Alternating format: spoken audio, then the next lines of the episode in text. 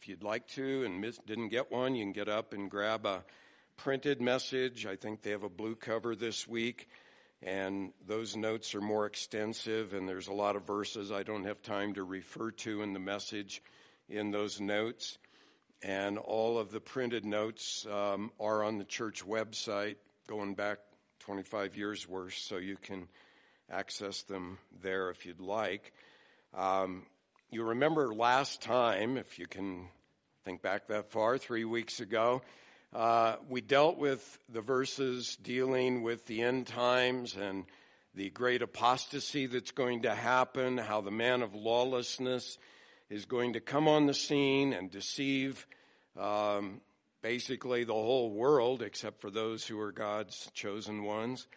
And uh, it's going to be a rather uh, rather frightening time as uh, he will deceive many. And then it said that even God would send a deluding influence on these people because they did not uh, believe the truth but took pleasure in wickedness. And so, picking up in verse 13, Paul writes, But we should always give thanks to God for you, brethren, beloved by the Lord, because God has chosen you from the beginning for salvation through sanctification by the Spirit and faith in the truth. It was for this he called you through our gospel that you may gain the glory of our Lord Jesus Christ. So then, brethren, stand firm and hold to the traditions which you were taught, whether by word of mouth or by letter from us. Now, may our Lord Jesus Christ himself and God our Father, who has loved us and given us eternal comfort and good hope by grace, comfort, and strengthen your heart in every good work and word. Over the 40 years now that I've been a pastor, I have sadly watched many who one time professed to know the Lord turn away from the faith that they uh, one time professed. Some of those have even been pastors um, and Christian leaders. Many have been involved in serving the Lord in some way. Some of them have been missionaries. But now they're, they're not walking with the Lord. They don't go to church anywhere. If you talk to them, they're critical, uh, cynical about Christians and the Christian faith. Often they don't know what they believe, but they do know what they don't believe. They do not believe any longer the evangelical faith that they once uh, held to, and they don't want anything to do with it.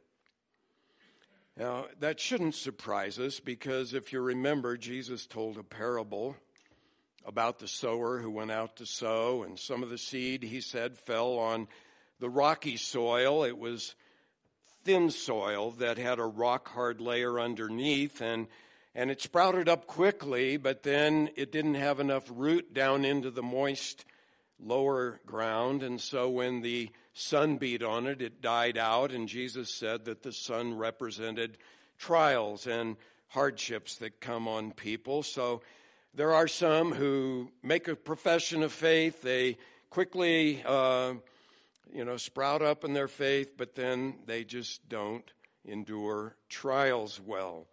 And then Jesus said some of the seed fell among the thorns, and that was a little more gradual dying out process as the thorns grew up and choked out the word, and it was not fruitful. And Jesus said that the thorns represented the worries of this world and the deceitfulness of wealth.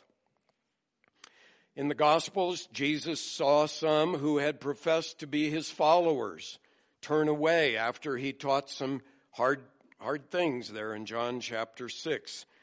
Uh, even the, uh, the Apostle Paul, also, who wrote these words, saw many who deserted him. Some of them turned against him in a more aggressive way. And so it happens, but it's always grievous when it happens, isn't it? Some of us have loved ones who have turned away from the Lord. And it, it really weighs on your heart. Now, after Paul describes these disturbing and troubling events of the end times, when this man of lawlessness is going to come to power, worldwide power, I take it, and deceive many with satanic miracles, God, he says, will even send a deluding influence on the world so that they will believe this lie that this Antichrist is God and come into judgment. Paul now turns a corner and reassures these new believers in Christ who are under persecution that they won't be part of this great apostasy that's going to come on the world because God has loved and chosen them for salvation. God called them, Paul says, not for judgment, but so that they may gain the glory of the Lord Jesus Christ. That's a summary of verses 13 and 14. But Paul goes on to show that such certainty does not mean they can just kick back and coast into heaven just because they are God's chosen ones, but rather in verse 15, he shows that they need to stand firm in the midst of their trials and persecutions, and they need to hold to the apostolic teachings that they had received. And then in verses 16 and 17, Paul concludes this section with what we might call a prayer wish. Now may the Lord, it's a prayer um, that he is offering up. And he is asking that the Lord, who has loved us and has given us eternal comfort and good hope through the gospel, will comfort and strengthen uh, their hearts, our hearts, in every good work and word. And so Paul is showing us here how we can stand firm when we encounter trials, as we all surely do and will. He's saying that to stand firm and not fall away in your trials, keep God's perspective with regard both to eternity and to time. Uh, first of all, we need to note that the need during a time of trial and times when spiritual deception is all around us, as is going to increase in the end times, the need is to stand firm and hold to the apostolic teachings. The only command in verses 13 to 17 is in verse 15. And remember, it's given to persecuted believers. They're new in their faith, less than probably 18 months in the Lord and they're going through horrific persecution. Here's the command. So then, brethren, stand firm and hold to the traditions which you were taught, whether by word of mouth or by letter from us. One of the main ways Satan gets people who have professed faith in Christ to turn away is trials. And so it's vitally important when someone comes to faith teach them how to stand firm when trials hit, because trials do come. And invariably, the enemy is going to come to them in a time of trial and whisper, you know, if God really loved you, you wouldn't be going through this. Or maybe God loves you, but he's, he's helpless. He can't do anything about it. Because obviously, if he loved you and could do something about it, you wouldn't be in this mess. And so, Paul emphasizes two things that you have to, excuse me, cling to by faith in a time of persecution or trials God's sovereignty and God's love. They're both vital. Paul emphasizes how God sovereignly called and chose us, you, to salvation through the gospel in verses 13 and 14. And he did that because he loved you, which he emphasizes in verse 13 and in verse 16. So hold firmly to both of those in times of trial, and the enemy cannot destroy your faith. That theme occurs in a number of places in the Bible. I, I only have time to share one. In 1 Peter, uh, the whole book of First Peter is written to a persecuted church. And in 1 Peter 5, 6 through 10, Peter says this Therefore, humble yourselves under the mighty hand of God, that he may, he may exalt you at the proper time, casting all your anxiety on him because he cares for you. Be of sober spirit. Be on the alert. Your adversary, excuse me, the devil prowls about like a roaring lion, seeking someone to devour. But resist him, firm in your faith, knowing that the same experiences of suffering are being accomplished by your brethren who are in the world. And after you've suffered for a little while, the God of all grace, who called you to his eternal glory in Christ, will himself perfect, confirm, strengthen, and establish you. And so notice how Peter is saying many of the same things Paul is saying in our text that God is sovereign. He mentions God's mighty hand.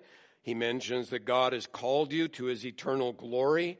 He mentions that God is able to bring relief from suffering when it is his will to do so. So God is sovereign. He says uh, that we are to resist the enemy, firm in our faith. That's the same idea when Paul here calls the Thessalonians to um, stand firm and hold to the teachings of the faith. And he says that God cares for you. That's the same idea as saying he loves you.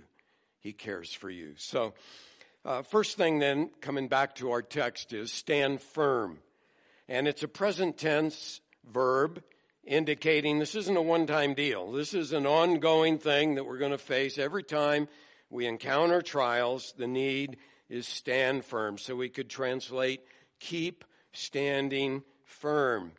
Back in 1 Thessalonians 3 and verse 8, Paul wrote, For now we really live if you stand firm in the Lord. And so the very first need that you um, when you encounter a trial is stand firm in the Lord, in the truth that is in the Lord. Now, that doesn't mean denying your feelings. Sometimes you encounter Christians who kind of keep a stiff upper lip, but inside they're dying, and there's a disparity between their feelings and what they're professing, and it's all right to cry when you're in a trial or when you lose a loved one or when some difficult thing happens to you. That's not unspiritual, but beneath it all, there ought to be that firm trust in the Lord that says, I know that God is sovereign. I know that God loves me. I know that He's going to bring me through this trial stronger than before. He has a reason for it, and so you stand firm. I, I, love the Psalms, as I've told you many times. I read one every morning and uh, just pray those Psalms back to the Lord, pray them for my family, that kind of thing. But Psalm 57 is a great psalm. David is in a cave, and you got this mad King Saul and his troops, a whole army, that are trying to find David and kill him. Now, let me ask you, would you be thinking about writing a song in those situation, that situation? I don't think I would. I'd be going, God, get me out of here, save me, you know, that kind of thing. But David wrote this wonderful Psalm 57, and he repeats himself, and I, I take it he's he's preaching to himself, and you you got to do that in time of trial. Soul, you got to stand firm. Soul, stand firm. And that's kind of what David's doing. Look what he says in Psalm 57 7. My heart is steadfast, O God. My heart is steadfast. He's, he's assuring himself it is. And then he says, I will sing. Yes, I will sing praises. So you can see his determination there, where his feelings are fighting his mind. He knows the Lord is there. He knows the Lord is solid trust in him, but man, he's afraid. He's hiding in this cave. Um, I went to Sunday school last week. I normally don't get to go, and I found out that uh, Larry Kane stole my thunder because he uh, used an illustration. I'd already had these notes prepared two weeks ago when I hurt my back, but uh, he used an illustration I had in my notes, but I'm going to use it anyway. Um, concerns a Scottish preacher named A.J. Gossip. He lived from 1873 to 1954. And um, In 1927, his wife died rather suddenly and unexpectedly, and he preached what now is a famous sermon called When Life Tumbles In, What Then? And it shows a balance between his genuine sorrow in losing his wife and at the same time his faith in the Lord. Here's how he concluded that sermon. He said, I don't think you need to be afraid of life. Our hearts are very frail. And there are places where the road is very steep and very lonely. But here's his faith we have a wonderful God. And as Paul puts it, what can separate us from his love? Not death, he says immediately, pushing that aside at once as the most obvious of all impossibilities. No, not death. For standing in the roaring of the Jordan, cold to the heart with its dreadful cheer, chill, and very conscious of the terror of its rushing, I too, like hopeful, and here he's referring to Pilgrim's Progress, which I trust you've all read more than once. If you haven't, you need to. But he says, I too, like hopeful, can call back to you who one day in your turn will have to cross it. Be of good cheer, my brother, for I feel the bottom and it is sound. Great, great words. Now, Satan likes to undermine truth.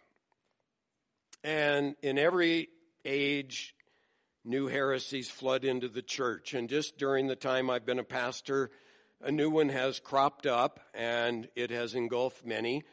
It is called open theism. Uh, it is the view, and, and their, their motive is fine. They're trying to defend God from being responsible when trials hit his people and get him off the hook, so to speak. And so they say that God is good and God means well, but that God cannot know the choices that people make until they make them. And so they're bringing down his omniscience and his sovereignty and saying he really doesn't control the future, but he's got a fair idea what will happen, just knowing human nature. But, you know, say a drunk driver T bones your car and kills your wife. God weeps with you, but he's really sorry he couldn't do anything about that. And so they're trying to bring comfort, but I think they're robbing people of comfort. Um, this heresy is taught in one of the churches here in town, and some years ago I went to a funeral at that church, and uh, the man delivering the message, one of the associate pastors, he's, it was a young woman who had died uh, in her 20s or 30s, and he made this comment. He said, This young woman's death was not in God's will. And I was stunned. I sat there thinking, really? What are the options?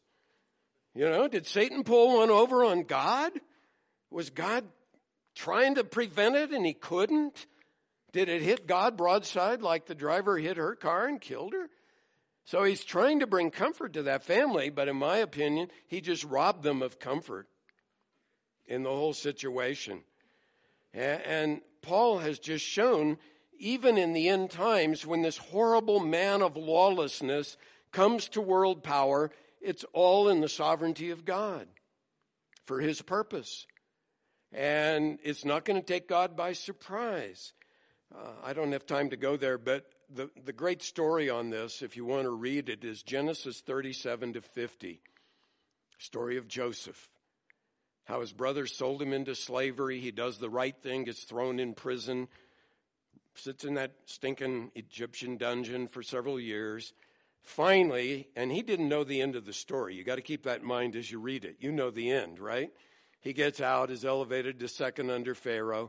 And then his brothers are fearful he's going to get revenge. And there's that great line in Genesis 50 20 where he says to his brothers, You guys meant it for evil, but God meant it for good to bring about this present result. See, he's trusting in the goodness and sovereignty of God, and that's what we have to do. So stand firm. And then, secondly, Paul says, hold to the apostolic teachings. Verse 15 hold to the traditions which you were taught, whether by word of mouth or by letter from us. And that word hold to means keep a firm grip on it. Hang on. Now you say, well, what does Paul mean by traditions? Well, the word means that which is handed down or handed over, and it focuses on the derivative nature of our faith. In other words, Paul wasn't making this stuff up. Uh, Leon Morris puts it this way. He says, it does not originate, that is the Christian faith, in fertile, men's fertile imaginations. It rests on the facts of the life, death, resurrection, and ascension of Jesus Christ. And for us, these traditions are embodied in the documents of the New Testament. Now, as you know, the Roman Catholic Church and the Orthodox Church put a premium on early church traditions, that we've got to keep these traditions that have been handed down in the centuries after the apostles. But the problem is often these traditions supersede the Bible in their authority. And so when they contradict the Bible, these churches end up following the traditions and setting the Bible aside. And so you, you end up with doctrines like transubstantiation, that the elements of the communion become the actual body and blood of the Lord, uh, the Immaculate Conception of Mary, praying to Mary and the other saints. You've got idols in the Catholic Church, icons in the Orthodox Church, purgatory. There are many other teachings. They have no basis in Scripture, but the traditions trump the Scripture. So they go with tradition and they appeal to a verse like verse 15 uh, for justifying their emphasis on church tradition. Paul, though, was referring here to the fact that his oral teachings and his written letters did not originate with him. He received them directly from the Lord. And the same with all of the apostles. They were all eyewitnesses of Christ. They had to be with him during his earthly ministry.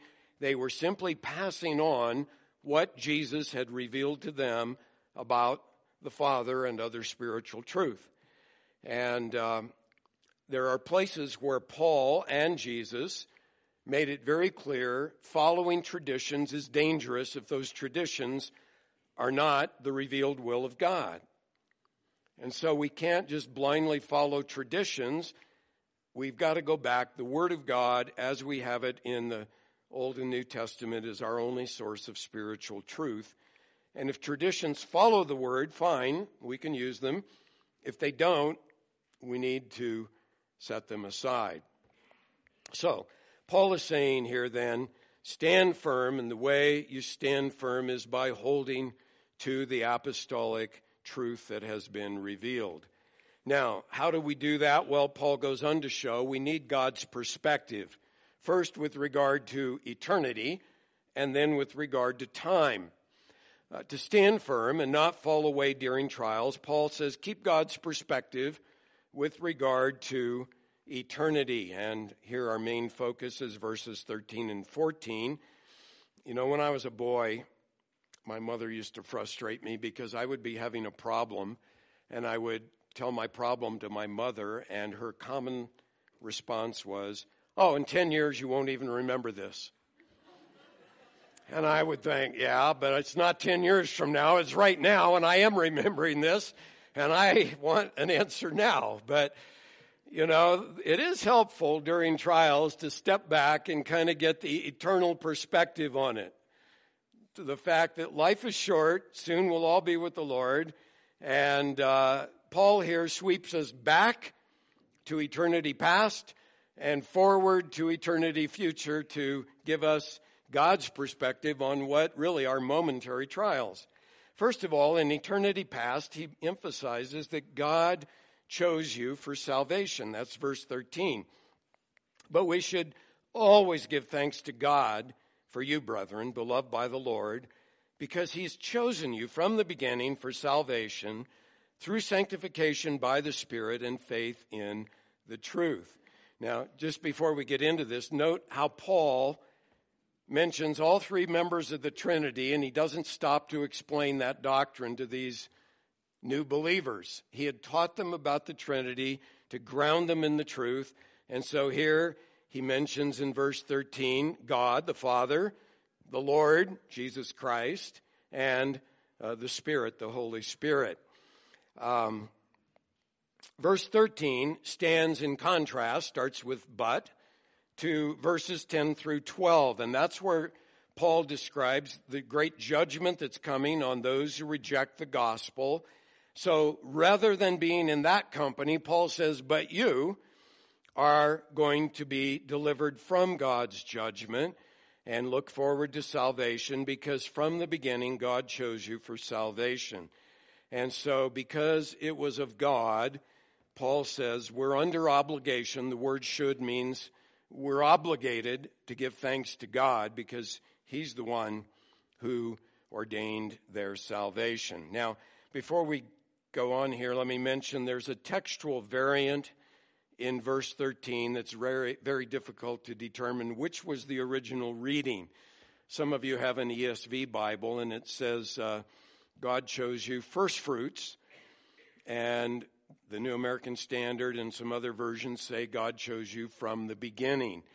Uh, if the original reading is from the beginning, and I lean that way, then it parallels Ephesians 1 4 and some other verses that say the same thing. In Ephesians 1 4, Paul says, God chose us in Him, in Christ, before the foundation of the world. So that may well be the meaning here. If it's first fruits, then what Paul is saying is that these people were some of the first converts to come to the gospel in that region of the Gentile world. Either way, though, the point is they were believers because God chose them for salvation. And God's choosing people for salvation doesn't mean, as is commonly thought, that God looked down through history and went, oh, yeah, there's Bill and Bob and Susie and Mary, and they're going to choose me I can see that, so I'll put them on my list. That is not what choice means. It means that God chose those people who believe in Him, and He did that before the foundation of the world. And so when we choose to believe in Christ, the prior cause is because God chose us to believe in Christ. He is the author of our salvation. Now, I know there are many, some of you, who struggle with the doctrine of election, but let me point out Paul never presents that truth to get into theological controversy. Never. He always presents that truth to comfort believers. I, I, you can look it up. Get out a concordance Bible, um, you know, that shows all the verses on election, predestination, choice, Always it's to bring comfort to believers, often those who are being persecuted. And it is a great comfort when you're going through trials to know that you're a Christian because God sovereignly chose you for himself. He gave you to his son. And Jesus in John 6 says, All whom the Father's given me are going to come to me, and everyone who comes to me I'm not going to cast out. And I came for this very reason that of all the Father gave me, I'm going to raise him up on the last day. That's his promise to you as a believer in Jesus Christ. Just want to point out four aspects of God's choice based on our text here. First of all, God chose you because he loved you. And he mentions it twice, once in verse 13 and again down in verse 16. And he's really repeating what he already told them in 1 Thessalonians 1 4, he said, Knowing, brethren, beloved by God, his choice of you. His choice of you. He chose you. And the same thing in Ephesians 1 5 and 6. Paul says, In love, he predestined us to adoption as sons through Jesus Christ to himself the concept goes all the way back into the Old Testament. In Deuteronomy chapter 7, verses 7 and 8, Moses wrote this The Lord did not set his love on you nor choose you because you were more in number than any of the peoples. for you were the fewest of all peoples. But because the Lord loved you and kept the oath which he swore to your forefathers, the Lord brought you out by a mighty hand and redeemed you from the house of slavery, from the hand of Pharaoh, king of Egypt. So it's just God loved us. That's why he chose us. Why did he love us? We don't know. Certainly wasn't because of anything in me or you. I uh, read a thing recently where I think a, an old lady who was on her deathbed told Spurgeon, she said, I've long believed in God's ele- uh, doctrine of election because if he had seen what I would be after he chose me, he wouldn't have chosen me. And I think we can all relate to that, can't we? Because we've all failed the Lord so many times, we think, if it's based on anything in me, it wouldn't have happened. Thankfully, it's not. It's his sovereign choice. The second thing to note is God chose you for salvation. You know, salvation is one of those um, stained glass words that we toss around as Christians and we don't pause to think, what does that mean? What does it mean to be saved? Well, eh, some of you maybe have been rescued. You know, I saw a thing on the news last week. Some guy drove into one of the um, flash flood areas down in Phoenix and he nearly died, and they had to rescue him. That's what it means to be saved. It's to be rescued by God.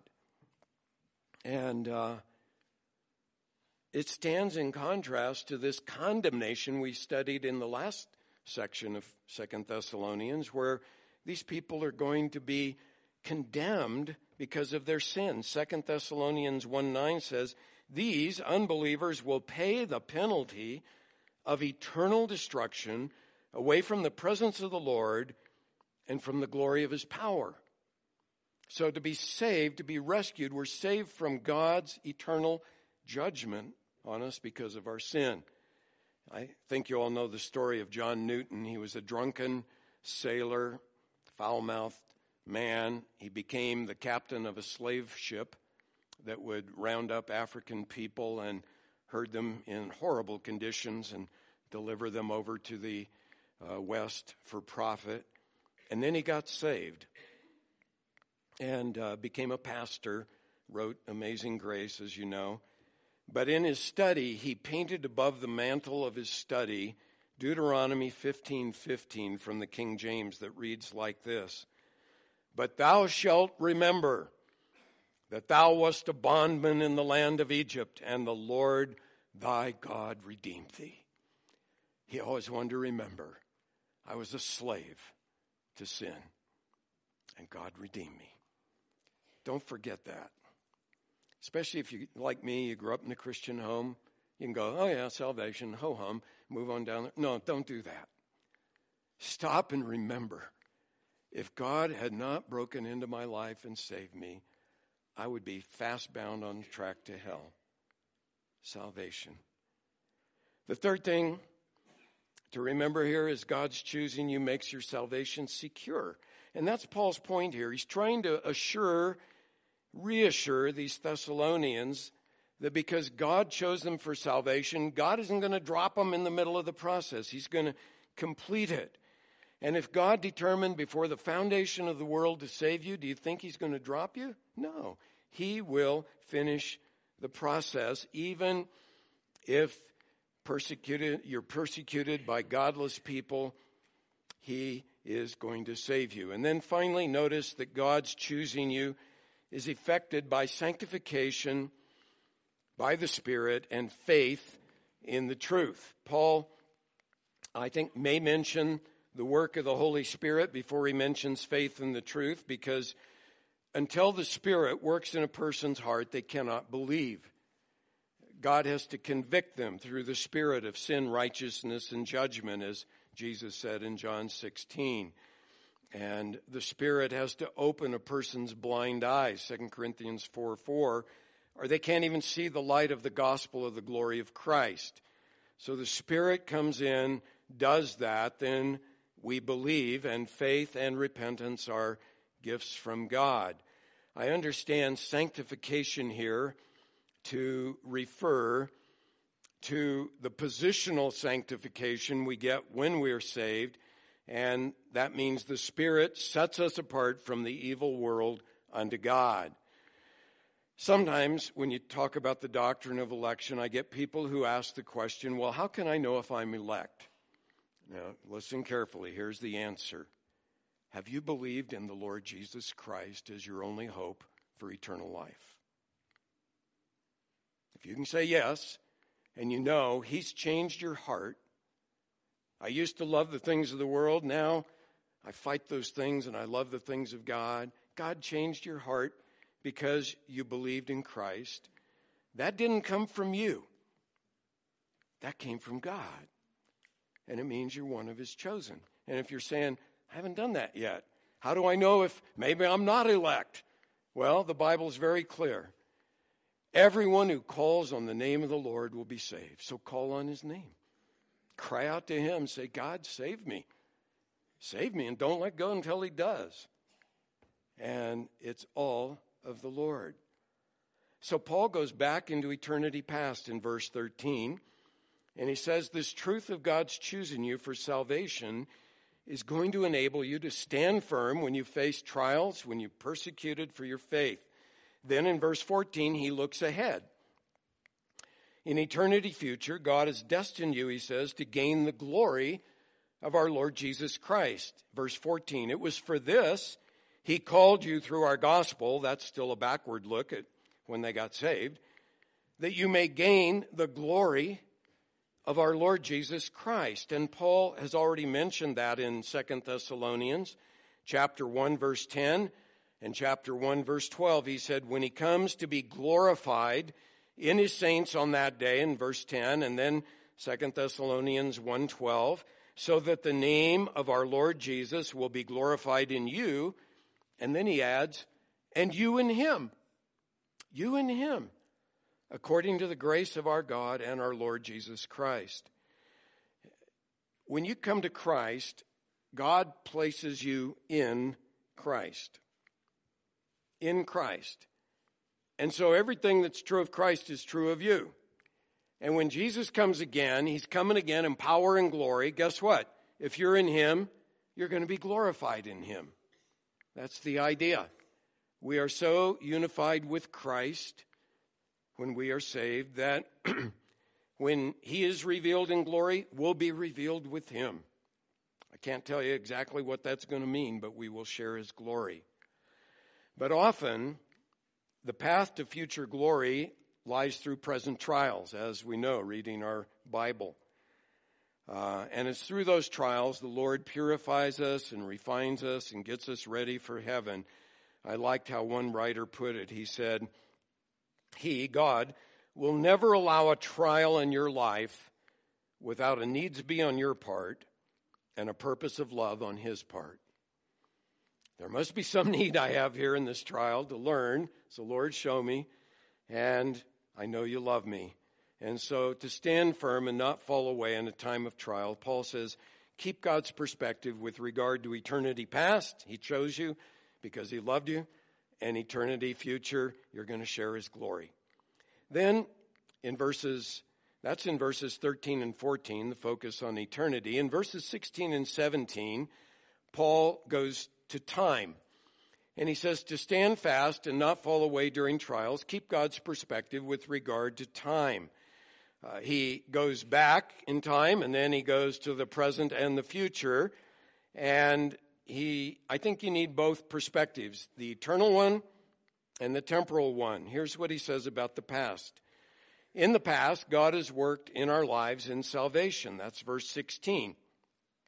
Now, May our Lord Jesus Christ Himself and God our Father, who has loved us and given us eternal comfort and good hope by grace.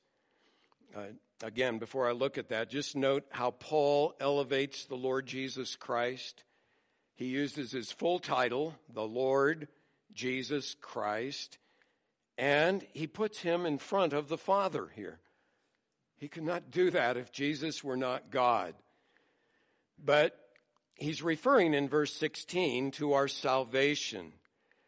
Um, when God loved us and gave us eternal comfort and good hope by grace, at least when we came to know that, was the moment we got saved. And um, that's when we came to know Jesus died on the cross for me because he loved me. And we didn't know that before. And so when he says, who loved us and has given us eternal comfort and good hope by grace, he's referring to the moment of our salvation. And there has never been a greater demonstration of the love of God than was shown that day on Golgotha when Jesus, the eternal Son of God, who had taken on human flesh, died in the place of sinners. That's when he loved us. And when God broke into our lives with this good news about Jesus and we trusted him for salvation, he gave us eternal comfort. That word means encouragement. Do you wrestle with discouragement? Well, I do sometimes. You just get discouraged. Well, the answer there is uh, think back to your salvation. You know, I, I could still be out in the world taking pleasure in wickedness, living for all the futile things the world does, but God in His mercy saved me and He saved you. And so when you're discouraged, look back to the fact that God saved you in Christ. And I don't see how you can stay discouraged when you think about that. And then in the present and future, Paul shows that God is working to comfort us in the trials that we go through and to strengthen our hearts in every good work and word. He says, when He saved us, God gave us good hope by grace. It's good hope because it's certain hope. In other words, it's based on the promise of God. So it's not a bad hope, a false hope. It's good hope.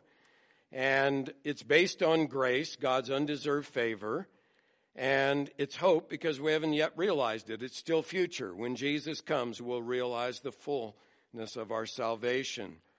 And then he prays in verse 17 that the Lord may comfort and strengthen your hearts in every good work and word. And so God, Paul is praying that the sanctification we received at salvation will work its way out in practical sanctification as we walk with Jesus right now. And he mentions two things our works and our good works and our words. And they have to always go together. When Christians separate works and words, there's problems. Some people may be all works, but they never open their mouth and tell people about Jesus. Well, that's a problem because you know what? People are going to think, boy, he's the, he's the nicest man or woman, you know? What a good person. And they'll rack it up to goodness. And they'll never know the reason I'm good is because God had mercy on me as a sinner. So you got to open your mouth and tell them the good news about Jesus. Otherwise, you know, they'll miss it. On the other hand, we all know people who are all talk, but there's no works. And those who don't know Christ are rightly going to conclude, oh, those Christians are just a bunch of hypocrites. Because they'll see your works, which are lacking, and hear your words, which sound really good, and your works don't back up your words. So you've got to have works as the platform, the foundation, and then open your mouth and tell people the good news about Jesus Christ. Um, I've told you before, I, have gained more by reading Christian biographies than any other source except for reading the Bible itself. And uh, two times I've read the, um, it's pretty thick, biography of Adoniram Judson by Courtney Anderson called To the Golden Shore. How many of you have read that book? Good, a few of you.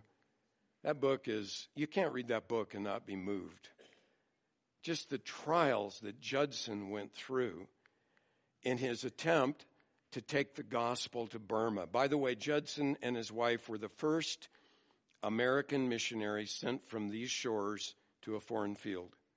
First ones. And he didn't take a furlough until 38 years later. And in that time, he had gone through just trial after trial after trial. He lost two wives. He lost several children. He saw zero response almost to the gospel, very little response to the gospel among the Burmese people. He was imprisoned for a year in a horrible death prison that the conditions were just horrific. Um, here's what he said If I had not felt certain that every additional trial was ordered by the infinite love and mercy, I could not have survived my accumulated suffering. He believed in God's love and God's sovereignty. God ordained it, and He did it because He loved me. And He also said, The future is as bright as the promises of God. Isn't that a great line? The future is as bright as the promises of God. And I hope none of us have to suffer as much as Adoniram Judson did. But you know, whatever your trials are, you can stand firm and you can hold to the truth that's in the New Testament if you keep God's perspective regarding time, regarding eternity. Let's bow together. Dear Father, thank you for the encouragement of your word. Thank you for the example of your faithful servants, Paul and Peter and John and all of the apostles and your saints in the Old Testament, some of whom went through horrific trials but stood firmly in your love and truth. Help us, Lord. I know some of my brothers and sisters right here are suffering and going through trials. I pray your comfort and encouragement would be with them. Give them eyes to see your great salvation. Give them hope in Christ. And Father, if any are here who are outside of Christ, I pray that you would show them their desperate, desperate need to flee to the cross of Christ for mercy and forgiveness today. That they would not let the sun set without coming to Jesus in faith for salvation. We ask in his name. Amen.